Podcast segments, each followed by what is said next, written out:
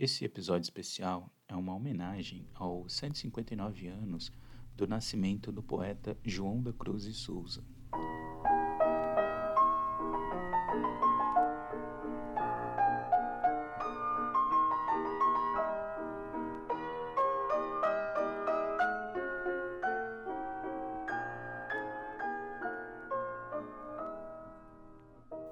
Desterro, 24 de novembro de 1861. Nesse dia, nascia João da Cruz e Souza, filho de Guilherme e Carolina Eva da Conceição, ambos escravizados. Seu pai, ainda cativo, trabalhava na casa de seu senhor, o coronel Guilherme Xavier de Souza. E, depois de liberto, passou a trabalhar como pedreiro. Já Carolina havia sido liberta antes mesmo da aprovação da Lei do Ventre Livre, outorgada em 1871. Desde então, trabalhava como doméstica e lavadeira.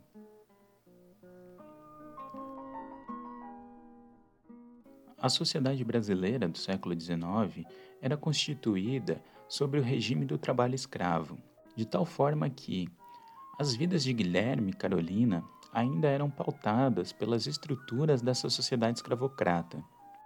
Ambos viviam como membros agregados na propriedade do casal Guilherme Xavier de Souza e Clara Angélica de Souza Fagundes.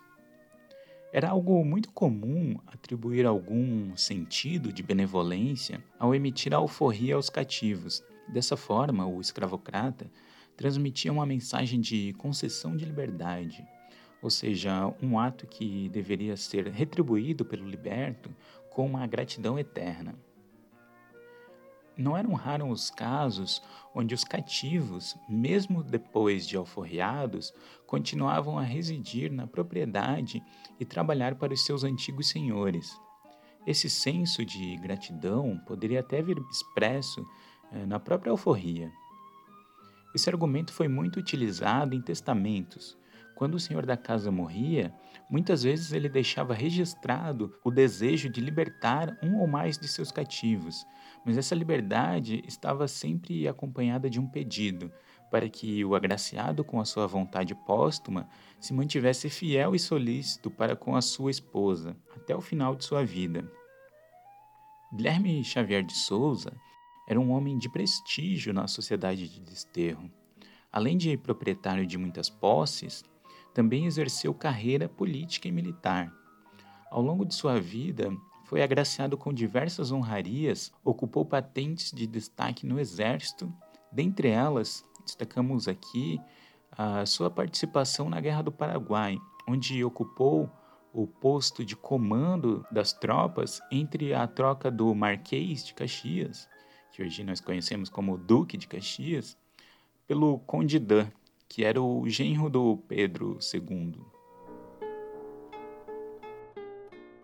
Guilherme de Souza, o pai de João da Cruz, nasceu em Desterro entre os cativos vinculados à família Fagundes. Passou a integrar a escravaria do Xavier de Souza quando as famílias Fagundes e Souza se uniram através do casamento de Clara Angélica e Guilherme Xavier.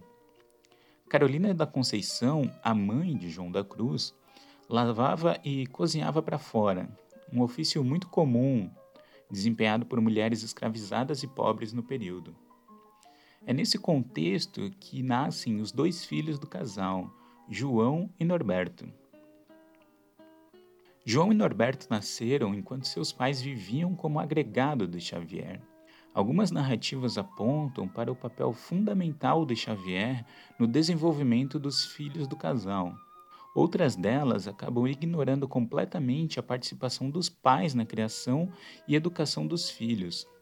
O fato é que, em desterro e na sociedade brasileira do século XIX como um todo, pagar as taxas e manter a educação de um filho era tarefa árdua para trabalhadores comuns, talvez tarefa impossível para escravizados.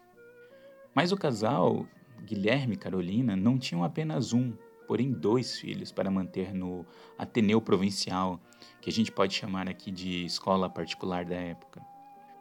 Conforme documento que consta no Arquivo Público de Santa Catarina, os pais dos alunos, Raul Alto Fernandes, João Maria de Bittencourt Cidade, Duarte de Santa Bárbara Aleluia, João da Cruz e Souza e Norberto da Conceição e Souza, os três primeiros meio pensionistas e os dois últimos externos, todos matriculados por conta dos cofres provinciais, lhe haviam comunicado deixarem os ditos seus filhos de continuar os estudos de latim, aula em que se achavam matriculados, pela falta absoluta de meios para comprarem os livros necessários à continuação do estudo dessa língua.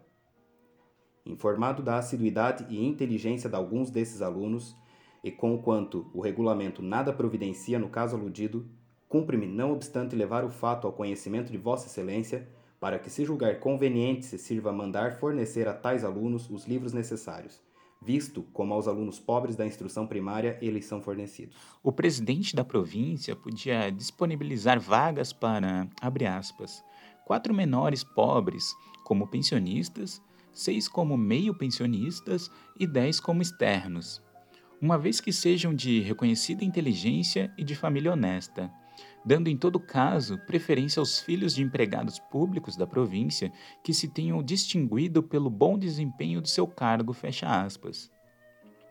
Interessante notar a presença dos nomes dos irmãos João e Norberto na lista, ambos apontados como matriculados por conta dos cofres provinciais. E o fato da falta de recurso dos alunos chegarem ao conhecimento do presidente da província também não pode passar despercebido. Outro apontamento é o de que os alunos são tidos como assíduos e inteligentes. Podemos imaginar aqui que, por mais caridosa que fosse a família do Xavier, eles não os provinham de tudo.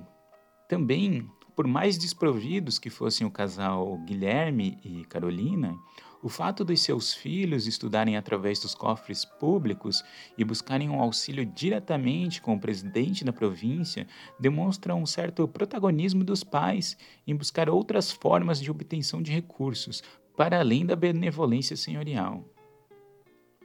Estudos indicam que o menino João da Cruz teria recebido sua alforria aos três anos de idade. De qualquer forma, Guilherme Xavier faleceu no ano de 1870 e sua esposa, Clara, em 1875. Como o casal não havia deixado filhos, os laços com a gratidão senhorial estavam rompidos. Dessa forma, a família deixa as dependências do Xavier e se muda para uma pequena casa localizada na Praia de Fora, em Desterro. João da Cruz viveu toda a sua infância e juventude em Desterro. No Ateneu, pôde ter acesso aos estudos de português, francês, inglês matemática e geografia. Aos 20 anos, ele mantinha o trabalho como caixeiro cobrador, em paralelo dava aulas particulares. Nossa Senhora do Desterro era a capital de uma província interiorana, longe de ostentar o glamour social da capital do império. Este era o cenário onde o jovem João da Cruz buscava romper as barreiras da estratificação social a qual estava sujeito. Virgílio Várzea conta que conheceu João da Cruz quando João tinha 15 anos de idade. Várzea era dois anos mais jovem. Ele conta que se conheceram durante um evento que celebrava o aniversário de um teatrinho de rapazes, do qual João fazia parte. Dali em diante se tornaram amigos.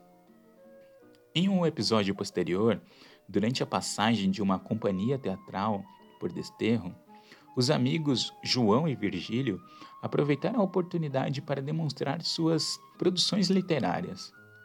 Durante os intervalos dos atos, declamavam versos e poemas em homenagem aos atores, a figuras ilustres presentes e aniversariantes, o que rendeu um emprego para João da Cruz.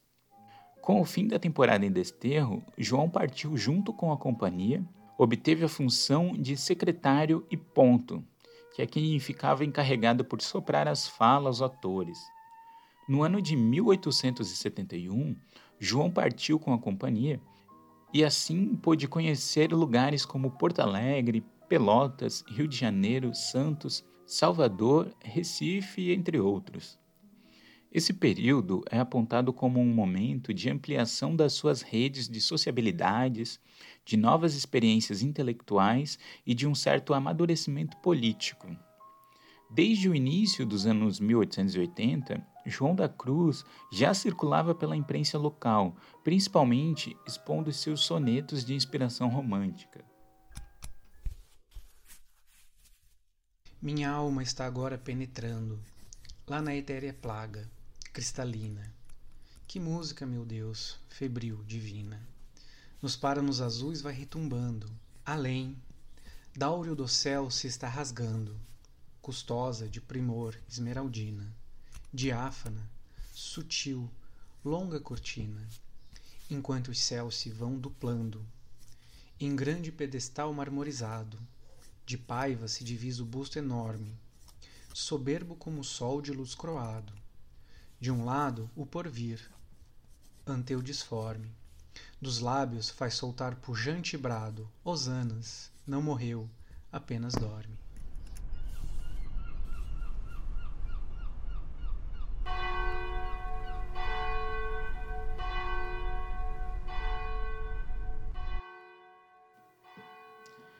Na década de 80 do século XIX, a manutenção da economia escravista era vista por muitos como um entrave na sociedade brasileira. Considerando que o tráfico legal de escravizados havia tido seu fim no ano de 1850, que no ano de 1871 havia sido promulgada a Lei do Ventre Livre, que pela primeira vez colocava no horizonte um prazo final para a escravidão, esse é um período de efervescência do abolicionismo na sociedade brasileira. Com isso, o tema da abolição se torna recorrente na literatura nacional e passa a circular cada vez mais nos jornais e folhetins. João da Cruz retorna a Desterro em 1883.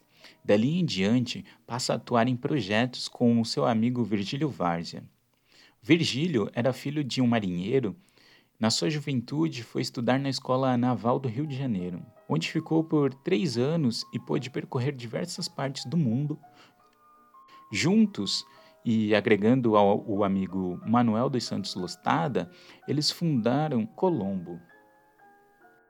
O Colombo pode ser considerado a primeira experiência de João da Cruz como jornalista. Durante o período, alguns dos seus escritos foram publicados em jornais da imprensa local. Desde jovem, o menino João da Cruz era tido como um prodígio intelectual. Mas aqui é muito importante fazer uma ressalva. No Brasil itocentista, se achava inconcebível a ideia de negros absorverem qualquer tipo de conhecimento intelectual. João era um jovem negro que, desde criança, se fazia presente em espaços dominados por brancos. Para esses brancos, apenas o fato dele se apropriar de conhecimentos básicos como a escrita e a matemática já poderia ser suficiente para estimular o imaginário de que ele demonstrava aptidões além de suas capacidades, para além das capacidades de um negro. Não se trata aqui de negar sua genialidade, que obviamente é indiscutível. O que não queremos é reforçar a narrativa do negro único ou seja, um sujeito de cor que possui habilidades excepcionais que o diferencia dos outros sujeitos negros. O que viria a tornar João da Cruz na figura de Cruz e Souza foi todo um apanhado de vida baseado nas oportunidades a quais teve acesso, poder estudar, poder ter uma família, não ser vendido, não ser enviado para trabalhar numa fazenda, poder ter acesso à cultura, poder manifestar publicamente suas opiniões, poder viajar por vontade própria e conhecer pessoas no caminho, poder ser livre para escolher suas atitudes. Todas essas condicionantes eram negadas para os negros na sociedade brasileira. A sociedade que possibilitou a existência de um Cruz e Souza foi a mesma que impediu o surgimento de outros tantos que poderiam ter havido.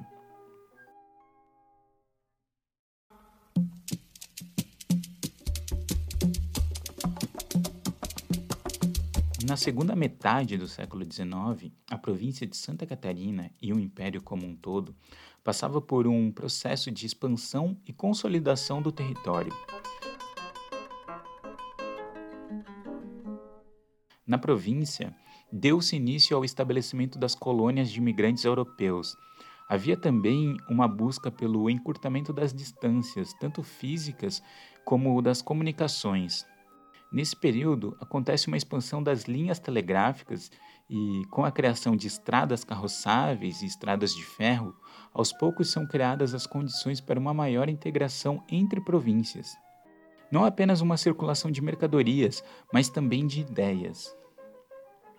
O grupo composto por João da Cruz, Virgílio Vars e Lostada acaba sendo influenciado pelas novas ideias correntes. Da vivência e troca de ideias, o grupo adotou uma identidade mais coesa, passando a se chamar Ideia Nova. O grupo dispunha de algum espaço na imprensa liberal e passou a debater acerca das reformas estruturais do Império. Os jovens de Desterro estavam incluídos num cenário maior que ficou conhecido como a Geração de 1870 um movimento político intelectual era o reflexo das diversas transformações sociais que tomavam a sociedade oitocentista e desestruturavam o modelo colonial de exploração escravista. O setor instruído da sociedade, bem como as classes médias urbanas, elaboravam novos significados e valores que davam um novo direcionamento ideológico às elites brasileiras. Mesmo tendo algum acesso às camadas da sociedade desterrense, os estigmas de ser negro numa sociedade escravista nunca deixaram de se manifestar e foi algo que João da Cruz pôde perceber em 1883. Naquele ano, houve a troca de presidente da província. Assumia o posto Luiz da Gama Rosa, um apreciador das letras e da filosofia, que se mantinha conectado às novidades da corte. João e o grupo da Ideia Nova se tornaram próximos de Gama Rosa. Dessa proximidade com o Gama Rosa, o grupo da Ideia Nova pôde galgar espaço em cargos públicos. Virgílio Várzea recebeu uma indicação para a Secretaria do Gabinete e Lostada foi indicado para o cargo de promotor público no interior da província. João da Cruz igualmente recebeu a indicação para ser promotor público em Laguna, vila ao sul da província, mas foi impedido de assumir o cargo por contestação de uma comissão de representantes da cidade. Dada sua condição de homem negro, pobre e filho de escravizados, João da Cruz não estava privado de ser alvo do racismo direto ou cordial das relações privadas na sociedade oitocentista. Em um certo episódio narrado pelo colega e poeta Juvencio Araújo Figueiredo, relata: Achávamos-nos todos nós na redação da Tribuna Popular, inclusive o Lopes Júnior, com seu ar bonacheirão, faces túmidas e olhares velhacos. Quando Cruz e Souza, há pouco chegado da praia de fora, abriu o paletó, ele tirou do bolso de dentro umas tiras de papel comercial, nas quais a sua letra muito linda e sempre uniforme brilhou aos olhos ávidos de curiosidade. Eis aqui, camaradas, um conto que acabo de fazer, disse ele sorrindo, enxugando ambas as mãos num lenço branco cheirando a violeta, que era o seu perfume predileto.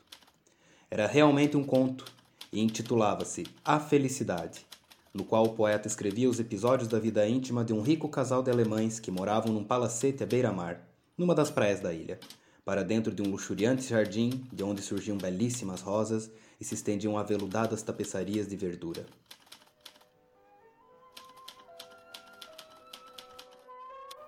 Segue a história ele teria lido o conto aos colegas que, ao final, o saudaram com muitas palmas. O conto foi publicado no dia seguinte, só que a sociedade desterrense não compartilhou das palmas dos colegas de João da Cruz. Negro atrevido, negro cachorro, negro canalha. Foram apenas algumas das respostas que Araújo Figueiredo destaca. Na verdade, o que havia de tão chocante no conto era a história envolvendo um casal de alemães onde a mulher do casal se relacionava com um homem negro dito boçal. Boçal era como se convencionou chamar os africanos escravizados recém-chegados ao Brasil, aqueles que ainda mal dominavam o idioma. A exposição de uma história onde uma mulher branca se relacionava com um homem negro uma história escrita por um homem negro era algo ultrajante para a sociedade desterrense. Naquele dia, João da Cruz teve que voltar para casa escoltado pelos amigos para evitar sofrer agressões físicas. Gargalha, ri, num riso de tormenta. como um palhaço que desengonçado, nervoso, ri num riso absurdo inflado, de uma ironia e de uma dor violenta, da gargalhada atroz, sanguinolenta, agita os guizos e convulsionado, salta gavroche, salta clown, varado, pelo estertor dessa agonia lenta. Pedem-te bis e um bis não se despreza. Vamos, retesa os músculos, retesa, nessas macabras piruetas d'áço. embora caias sobre o chão, fremente, afogado em teu sangue estuoso e quente. Ri, coração, tristíssimo palhaço.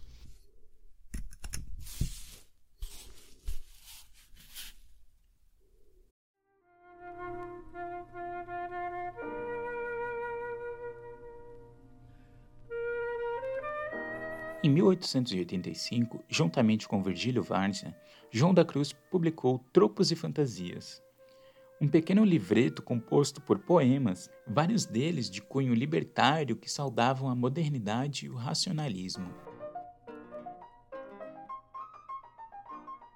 Não podemos dizer aqui quais eram as vontades de João da Cruz. Podemos apenas supor que desejava se tornar reconhecido positivamente por seus escritos no Brasil oitocentista, qualquer escritor com tamanha pretensão via no ambiente da corte o caminho mais rápido para atingir o patamar do que podemos chamar de escritor ilustre. Talvez esse nem fosse seu objetivo inicial, mas as mudanças sociais nos finais dos anos 1880 aliado às imposições que vinha sofrendo na sociedade desterrense e à impossibilidade de efetivamente viver das letras naquela cidade, o fizeram partir para o Rio de Janeiro no ano de 1888. Pode-se imaginar que o clima era otimista no período. O mundo parecia efetivamente mudar e João da Cruz havia partido em direção à corte após a abolição da escravidão no 13 de maio. Uma nota foi publicada na imprensa desterrense informando sua partida. Seguiu ontem no vapor Aimoré para a capital do Império o distinto poeta e escritor Cruz e Souza, um dos bons talentos da província de Santa Catarina. Cruz e Souza foi um dos abolicionistas que, pelas colunas da Tribuna Popular, soube com heroísmo defender das injustas acusações aqueles que se dedicaram à santa causa, esforçando-se pela liberdade dos cativos. A sua pena jamais tremeu diante das ameaças e, sempre a brilhar como um sol vibrante, muito concorreu para a extinção do cativeiro nessa capital. Ao Bota Fora, assistiram muitos amigos e pessoas que admiravam o pujante talento do importante catarinense. Desejando ao ilustre escritor uma viagem próspera, almejamo-lhes um futuro bonito e brilhante.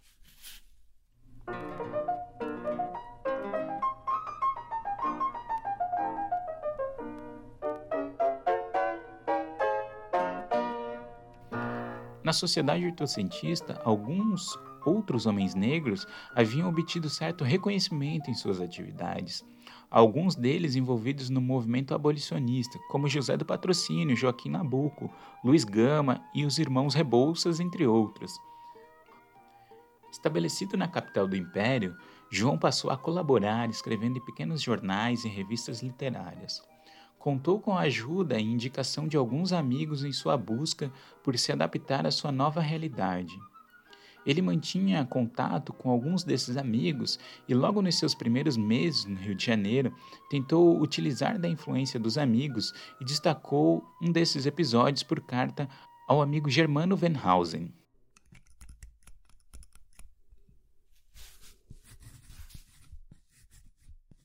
Caro amigo Germano Venhausen, Cá estou nessa grande capital que cada vez mais se distingue pelo movimento e atividade mercantil de que dispõe em alto grau. Isto importa dizer que continuo a ser amigo e apreciador sincero e firme das pessoas que, como meu belo e generoso amigo, tanto me devaneceram e honraram com a sua consideração e simpatia. O senador Taunay recebeu a minha carta, isto é, a carta que os adoráveis e distintos amigos aí me deram para ele porém nem ao menos me mandou entrar. Procedimento esse que me autorizou a não voltar mais à casa de tal senhor. Embora eu precise fazer carreira, não necessito, porém, ser maltratado. E desde que o sou, prático conforme a norma de meu caráter. Deixemos o senhor Taunay, que não passa de um parlapatão em tudo por tudo. Taunay era um político muito influente no período ele havia sido nomeado como presidente da província de Santa Catarina em 1876. Já em 1886, foi diretamente escolhido pelo imperador Pedro II para ocupar o cargo de senador. Por defender uma transição gradual para a liberdade, Taunay era tido como um entusiasta do abolicionismo, o que por vezes pode ser confundido com o seu real entusiasmo, o fomento da imigração europeia. O fato de João da Cruz ter se sentido pessoalmente ofendido com a desfeita, que é o eufemismo que utilizaremos para classificar o racismo cordial tipicamente brasileiro, mesmo sendo João bem recomendado por figuras ilustres da província de Santa Catarina, este era o tipo de mentalidade abolicionista da sociedade oitocentista brasileira. No pós-abolição, as ideias e estigmas em relação às teorias raciais não se pulverizaram à sociedade, pelo contrário, se tornaram o discurso dominante. Nas décadas anteriores, o discurso da superioridade do branco havia sido determinante para fundamentar a escolha por povoar o território com imigrantes europeus, projeto que Taunay assinava embaixo. As mudanças sociais advindas da abolição e após a proclamação da República não seriam suficientes para mudar sua condição de vida. João continuava tendo pouca inserção no cenário das letras, pobre e dependendo dos favores dos amigos. Após um breve retorno a Desterro, no ano de 1890, ele consegue se instalar de vez na cidade do Rio de Janeiro. No ano de 1893, ele havia conseguido um emprego como arquivista da Estrada Geral do Brasil. Também foi o ano que conheceu Gavita Rosa Gonçalves, com quem veio a se casar.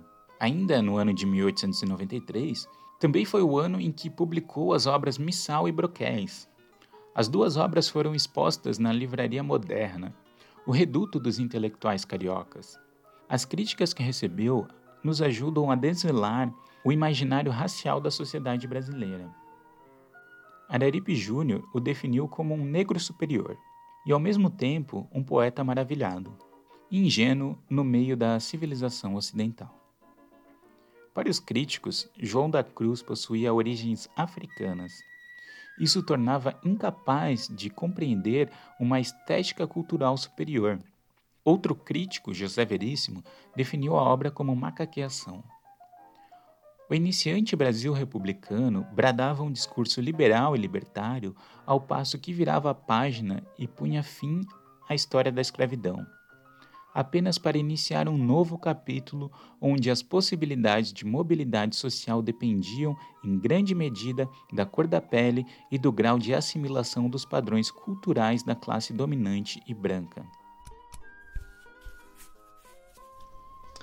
Estamos em face de um acontecimento estupendo, cidadãos: a abolição da escravatura no Brasil. Neste momento, do alto desta tribuna, onde se tem derramado em ondas de inspiração o verbo vigoroso e máculo de diversos outros oradores, eu vou tentar vibrar nas vossas almas, cidadãos, no fundo dos vossos corações, brasileiros, os grandes sentimentos emanados da abolição eu vou apelar para vossas mães, para vossos filhos, para vossas esposas. A abolição, a grande obra do progresso, é uma torrente que se despenca. Não há mais pôr-lhe embaraços a sua carreira vertiginosa. As consciências compenetram-se dos seus altos deveres e caminham pela vereda da luz, pela vereda da liberdade, igualdade e fraternidade. Essa trilogia enorme pregada pelo filósofo do cristianismo e ampliada pelo autor dos Chatmon, o velho Hugo. Já é tempo, cidadãos, de empunharmos o archote incendiário das revoluções da ideia e lançarmos a luz onde houver treva, o riso onde houver pranto, a abundância onde houver fome. Basta de gargalhadas. Este século se tem rido muito. E se o riso é um cáustico para a dor física, é um veneno para a dor moral. E o século ri-se à porta da dor, ri-se como um Voltaire, ri-se como polichinelo. O riso, cidadãos, torna-se a síntese de todos os tempos. Mas há ocasiões em que se observam as palavras da Escritura. Quem com ferro fere, com ferro será ferido. E então, o riso, esse riso secular que zombou da lágrima, levanta-se a favor dela e a seu turno cancaneia, vinga-se também. É aí que desaparecem na noite da história os Carlos I e Luís XVI, as Maria Antonieta e Rainha Isabel. É aí que desaparece o espectro para dar lugar à República, a única forma de governo compatível com a dignidade humana, na frase de Assis Brasil, no seu belo livro República Federal.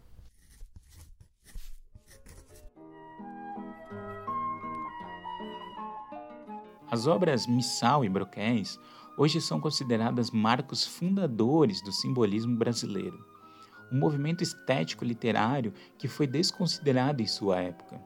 João da Cruz foi mal recebido pelas principais opiniões críticas do seu tempo. Muitos dos seus piores detratores eram membros do Partido Conservador ou do Partido Republicano. Outros tantos pertenciam ao grupo abolicionista.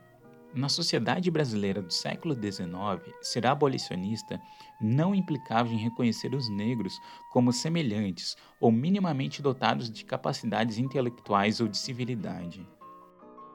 O escritor, jornalista e poeta Olavo Bilac escreveu algumas linhas em homenagem a João. Vi-te uma vez e estremeci de medo Havia susto no ar quando passavas.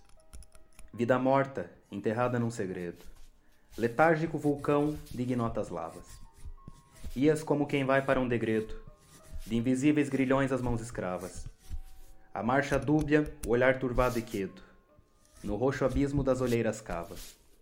Aonde ias? Aonde vais?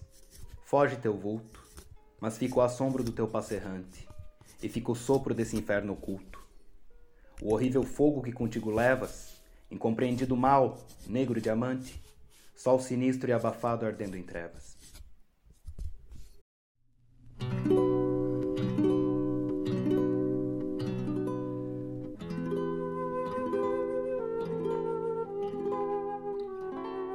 João da Cruz faleceu em uma estação de repouso no dia 19 de março de 1898 em Minas Gerais aos 36 anos de idade.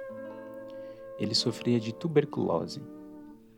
Seu corpo foi transportado ao Rio de Janeiro em um vagão destinado ao transporte de cavalos.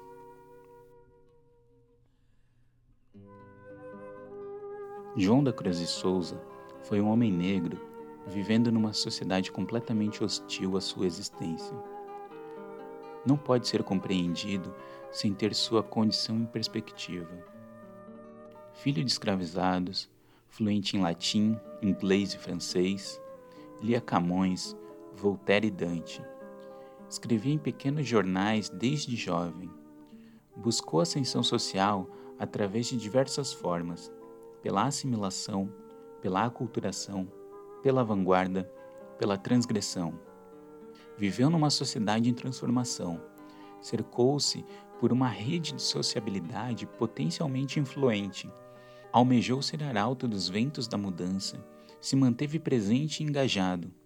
Provavelmente sorriu ao ser chamado de negro único e bravejou ao ser considerado incapaz.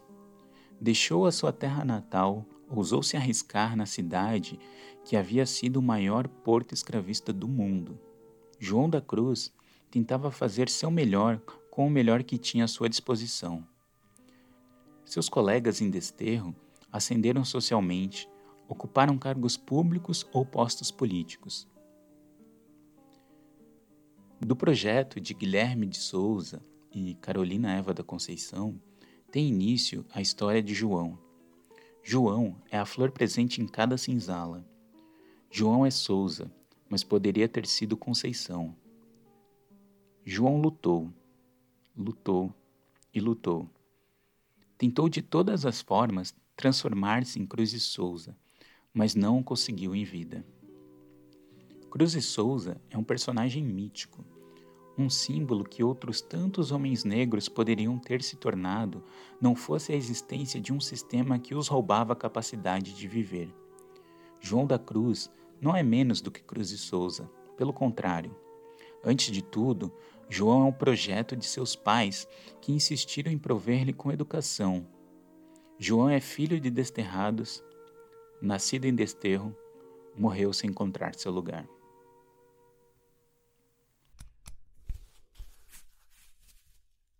Eu trazia, como cadáveres que me andassem funambulescamente amarrados às costas, no inquietante e interminável apodrecimento, todos os empirismos preconceituosos, e não sei quanta camada morta, quanta raça da África curiosa e desolada que a fisiologia nulificara para sempre com um riso raikeliano e papal.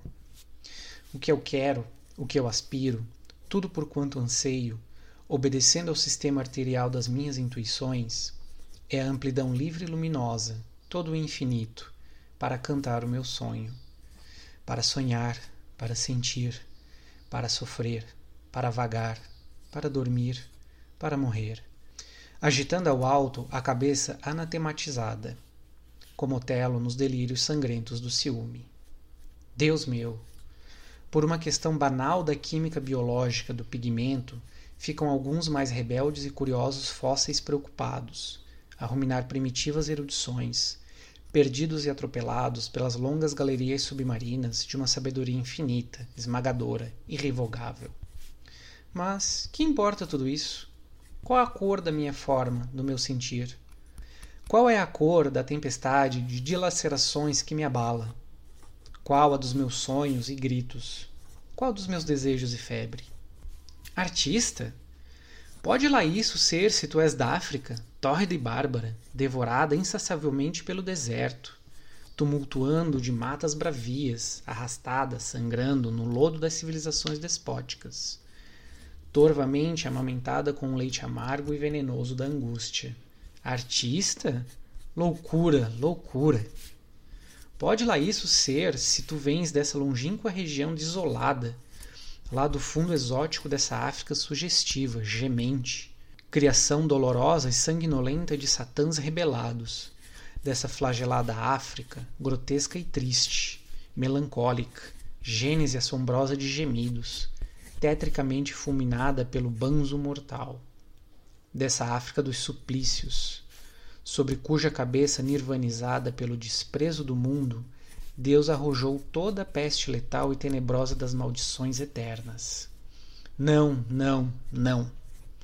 Não transporás os pórticos milenários da vasta edificação do mundo, porque atrás de ti e adiante de ti, não sei quantas gerações foram acumulando, acumulando pedra sobre pedra, pedra sobre pedra, para que aí estás agora o verdadeiro emparedado de uma raça se caminhares para a direita, baterás e esbarrarás ansioso, aflito, numa parede horrendamente incomensurável de egoísmos e preconceitos.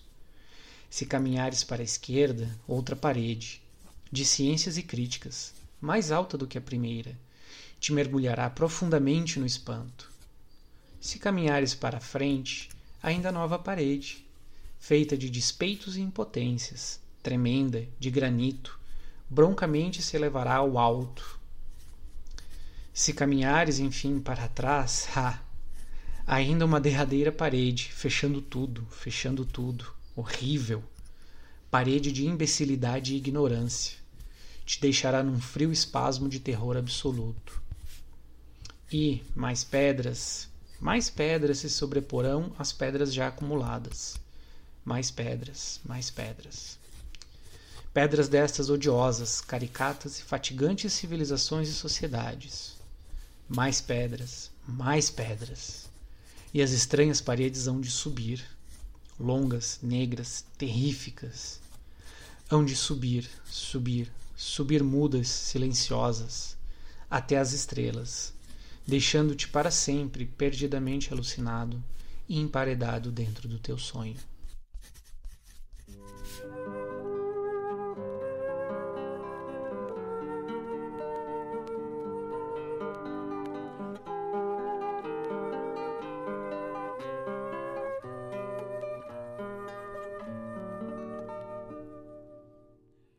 Esse episódio especial é uma produção da equipe do Meia-Noite do Século em homenagem aos 159 anos do nascimento do poeta catarinense João da Cruz e Souza. locução por Everson Felipe. Cartas e poemas de Cruz e Souza, por Marcos Alex. Cartas e matérias de jornais de terceiros, por Lucas Munster. Para a escrita do roteiro foram utilizadas as seguintes obras: Cruz e Souza, de Desterro para o Panteão da Poesia Simbolista, de autoria de Elizabeth Maria Espíndola, presente na obra História Diversa, Africanos e Afrodescendentes na Ilha de Santa Catarina, livro de organização de Beatriz Galotti Mamigonian e Josiane Zimmermann Vidal, lançado no ano de 2013 pela editora da UFSC. Cruz e Souza, de autoria de Paola Prandini, lançado pela editora Selo Negro no ano de 2011. A Cor e a Forma, História e Literatura na Obra do Jovem Cruz de Souza, 1861-1888. Essa é a dissertação de mestrado pela Universidade Federal de Santa Catarina, de autoria de Luiz Alberto de Souza, e também a tese de doutorado do Luiz Alberto de Souza, intitulada Os Classificados do Destino, Cruz e Souza e os Primeiros Simbolistas, Rio de Janeiro, 1888-1898, também pela Universidade Federal de Santa Catarina, no ano de 2017.